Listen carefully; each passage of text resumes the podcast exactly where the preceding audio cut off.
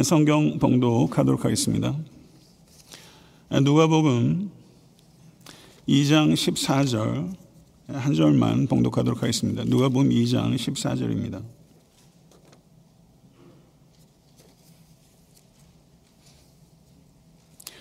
다 같이 한 목소리로 합독하도록 하겠습니다. 지극히 높은 곳에서는 하나님께 영광이요 땅에서는 하나님이 기뻐하신 사람들 중에 평화로다 하니라 아멘 하나님의 말씀입니다. 예, 오늘 예배 순서를 많이 바꿨고 또 많은 것들을 생략했는데 오늘 아, 성가대에서 크리스마스 칸타타를 준비했고 그 전체적인 시간이 약 대략 30분 정도 되기 때문에 예, 순서의 변경과 축약이 있었습니다. 이해를 부탁드리겠습니다. 하나님께서 오늘 성탄 메시지를 통해서 예수께서 이 땅에 오신 의미를 우리가 새롭게 깨닫고 또 그 아기 예수님을 왕으로 우리 개개인이 영접하는 그런 의미 있는 시간이 될 수 있게 간절히 소망합니다. 오늘 본 말씀 누가복음 2장 1절에서 21절은 예수님의 탄생에 대한 기록입니다. 역사 이래로 가장 위대하고 가장 경이로운 탄생에 대한 기록이라고 할 수 있습니다. 하나님의 아들께서 아기로 이 땅에 오셨다는 것이 이 경이롭고 위대한 탄생의 핵심이지만 그분께서 강보에 쌓여 구유에 누이셨다는 것과 이 놀랍고 경이로운 탄생의 첫 번째 목격자로 베들레헴 지경의 목자들을 부르셨다는 것에 그 경이로움이 더해진다고 할 수 있을 것입니다. 예수님께서 탄생하시기 약 700년 전에 기록된 미가서 5장 2절은 베들레헴 에브라다야 너는 유다 족속 중에 작을지라도 이스라엘을 다스릴 자가 내게로 나올 것이라 라고 예수 그리스도께서 베들레헴에서 나실 것이라고 성경에서 명확하게 예언하고 있습니다. 오늘 이 본문은 하나님께서 이 예언을 성취하시기 위해 한치의 오차도 없이 마치 오케스트라의 마에스트로처럼 역사를 주관하셨다는 것을 나타내는 것입니다. 누가복음 2장 1절에 가이사 아구스토는 율리어스 시저의 양아들이었던 가이우스 옥타비아누스입니다. 그는 41년 동안 로마 제국을 통치하며 로마법과 로마 제도에 근간을 쌓았고 로마 문화는 최전성기를 구가했던 시기였습니다. 세계사에서 이때의 시기를 팍스 로마나라고 부릅니다. 바로 그가 제국의 모든 사람들이 출생한 곳으로 가서 호적을 하라는 칙령을 내렸던 것입니다. 호적은 매 14년마다 실시되었으며 아구스토가 첫 번째 호적의 명령이 내려진 것은 주전 8년이었던 것으로 역사는 이야기하고 있습니다. 그러나 주전 8년에는 이 아구스토와 헤롯 대왕 간의 정치적인 밀월 관계가 이미 깨어진 상태여서 두 나라 사이에는 긴장이 고조되고 있었고 그래서 로마 황제가 주전 8년도에 내렸던 이 칙령이 주전 8년에 시행되지 않고 그로부터 시간이 많이 지난 후에 예수께서 탄생하실 때 비로소 이 칙령이 시행되기에 이르는 것입니다. 요셉도 이 호적을 위해서 나사렛에서 자신의 출생지인 베들레헴으로 가야만 했습니다. 나사렛에서 베들레헴까지의 거리는 거의 90마일, 약 144km 정도 되는 결코 짧지 않은 거리였습니다. 그 당시 여성이 누리던 사회적, 정치적 지위를 생각해 보면 여성이 호적의 대상이었을 것이라고는 생각되지 않습니다. 그렇다면 해산을 목전에 둔 여인을 굳이 요셉이 90마일이나 되는 먼 여행에 동행하도록 한 이유는 무엇일까요? 무엇이 그런 위험을 감수하도록 한 것일까요? 마리아는 배가 불러오면서 사람들의 의심에 찬 눈초리를 받아야 했을 것입니다. 마리아가 요셉도 없이 나사렛에 홀로 남겨져서 결혼한 지 열 달도 되지 않아서 아기를 낳는다는 것은 상상하기 어려운 일이었을 것입니다. 요셉은 아내와 아기를 지키기 위해서 어쩔 수 없이 이 위험한 먼 여행 가운데 마리아와 동행하기로 결정한 것이며 또한 성령으로 말미암아 수태한 아기의 탄생이 어떠한 것인지를 목격하고 싶은 마음도 간절했을 것입니다. 만약에 가이사의 칙령이 없었다면 나사렛에서 베들레헴에 올 이유가 없었을 것입니다. 만약에 가이사와 헤롯과의 정치적인 밀월 관계가 깨어지지 않았더라면 호적은 예수님 탄생보다 훨씬 먼저 이루어졌을 것입니다. 만약에 요셉이 마리아와 동행하지 않았더라면 어떻게 되었겠습니까? 이 세 가지 조건들 가운데 어느 하나라도 결여되었다면 700년 전에 미가서의 예언은 성취될 수 없었던 것입니다.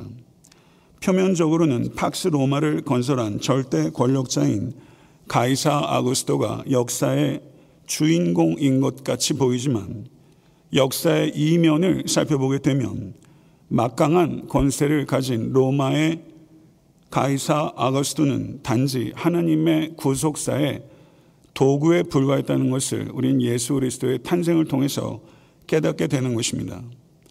역사의 주요는 가이사 어거스토가 아니라 하늘에 계신 하나님이심을 믿으실 수 있게 되기를 간절히 축원합니다. 만삭의 여인이 약 150km를 여행해서 천신만고 끝에 베들레헴에 도착했는데 여관에 방이 없었습니다. 이것은 예수님께서 앞으로 공생의 기간 동안에 겪게 될 많은 고난들을 예경케 하는 하나의 상징과 같은 것입니다. 예수님께서는 강보에 쌓여 동물들의 여물통인 구유에 누이셨습니다. 만왕의 왕이신 예수님께서 자주색 비단이 아니라 팔레스타인의 가난한 아기처럼 누더기 위에 쌓이셨고 황금 침대가 아니라 동물의 타액과 썩은 음식물이 말라붙어서 세균이 득실거리고 악취가 진동하는 구유 위에 그 고귀한 몸을 누이셨습니다.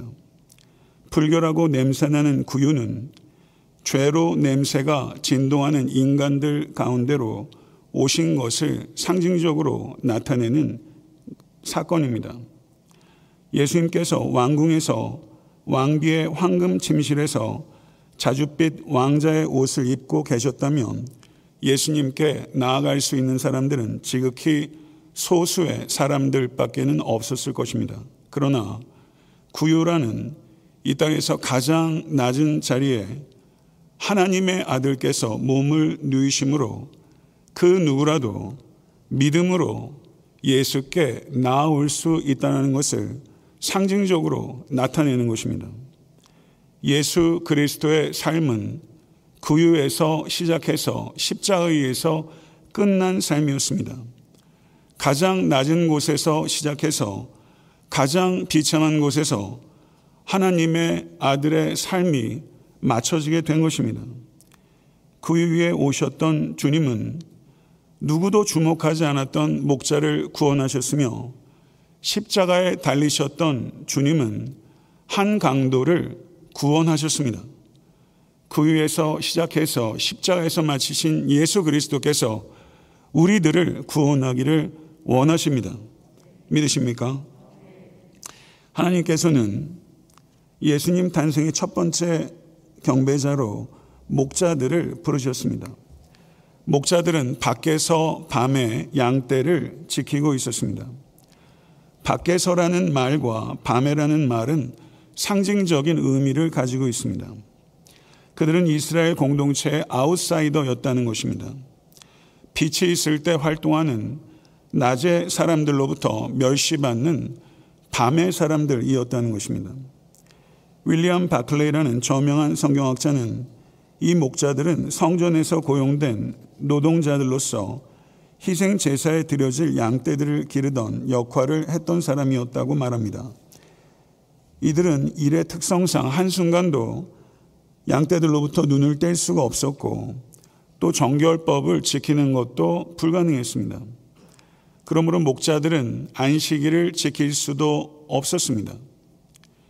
제사를 드리기 위해 흠 없는 양을 기르기 위해 역설적으로 목자들은 제사를 드릴 수 없는 흠 있는 사람이 된 것입니다. 성전에 바쳐지는 양떼를 돌보는 목자들에게 세상 죄를 지고 가시는 어린 양이신 예수 그리스도를 처음 목격하는 예배자로 부르셨다는 것은 참으로 아름답고 기묘한 일이 아닐 수 없습니다. 하나님께서 일하시는 방법이 얼마나 경이롭고 아름다운지를 우리가 깨달을 수 있게 되길 간절히 바랍니다. 목자는 밤낮 없이 수고하는 삶을 살았지만 경제적으로는 가장 낮은 계층에 속했습니다. 사회적으로, 종교적으로, 경제적으로 최하층부의 사람이 바로 목자였던 것입니다. 하나님께서는 세상에서 행세하는 사람들을 첫 번째 경배자로 부르지 않으셨습니다. 헤롯이나 빌라도나 제사장이나 사내들인 공회 회원 같은 사람들을 예배자로 부르지 아니하시고 심지어 제도적으로 제사에서조차 소외된 목자를 예수 그리스도의 첫 번째 예배자로 부르셨던 것입니다. 예수님의 부활의 첫 번째 목격자는 여인이었습니다. 막달라 마리아와 야고보의 어머, 어머니 마리아와 살로메 등이 부활의 첫 번째 목격자였습니다. 유대 법정에서는 여인들의 증언은 유효한 증언으로 채택되지 않을 정도였습니다. 유효한 증인으로 채택되지 않는 여인들을 부활의 첫 번째 목격자로 하나님께서 부르셨습니다. 이것이 하나님의 방법입니다. 하나님께서는 목자처럼 여인들처럼 자신들이 얼마나 무저격하고 무가치하고 무능력한지를 철저하게 깨닫는 이들을 통해서 경배받으시기를 원하며 그들의 입술의 증거와 삶의 변화를 통해서 하나님의 나라가 확장되기를 원하신다는 것입니다. 천사가 이르러 말씀하기를 무서워 말라 보라 내가 온 백성에게 미칠 큰 기쁨의 좋은 소식을 너희에게 전하노라. 오늘날 다윗의 동네에 너희를 위하여 구주가 나셨으니 곧 그리스도 주시니라. 너희가 가서 강보에 쌓여 구유에 누인 아기를 보리니 이것이 너희에게 표적이니라. 아멘.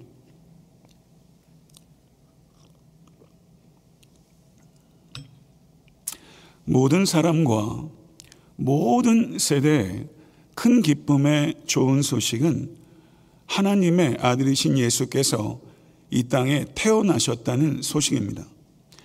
신약 성경에서 구주라는 호칭과 그리스도라는 호칭과 주라는 호칭이 모두 함께 사용되고 있는 절은 누가복음 2장 11절이 유일합니다.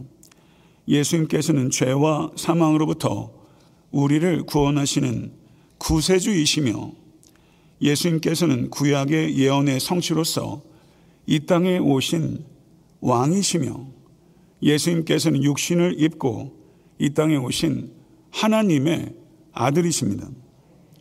11절을 보게 되면 거기에 오늘이라는 부사와 너희를 위하여라는 표현을 우리는 주목하게 됩니다. 오늘이라는 말을 통해서 강조하고자 하는 바는 크리스마스의 진정한 의미는 예수님의 탄생을 2000년 전에 있었던 회상거리로 만들어서는 안 되며 오늘 지금 나의 삶 속에서 현재화 해야 하는 사건이라는 것을 강조하는 것입니다. 너희를 위하여 라는 말은 그때 그곳에서 목자들을 위하여 예수께서 탄생하셨다는 의미이며 지금 이곳에서 예수께서 나를 위하여 탄생하셨다는 의미인 것입니다.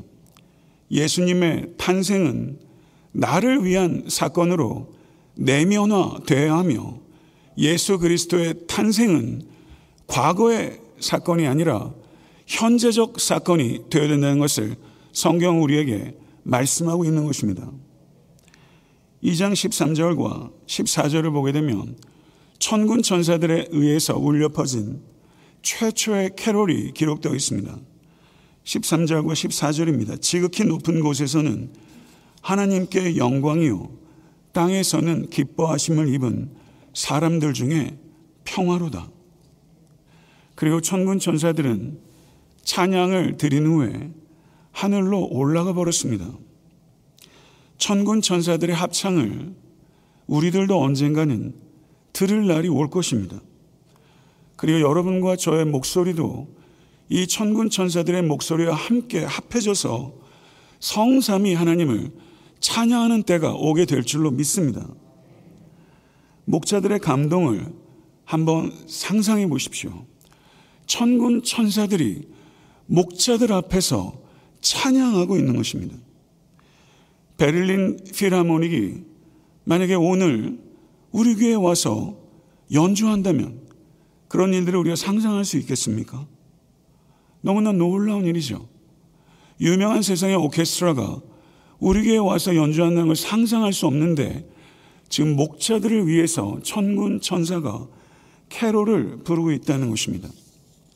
하나님께서 이 목자들을 얼마나 사랑하신다는 것입니까?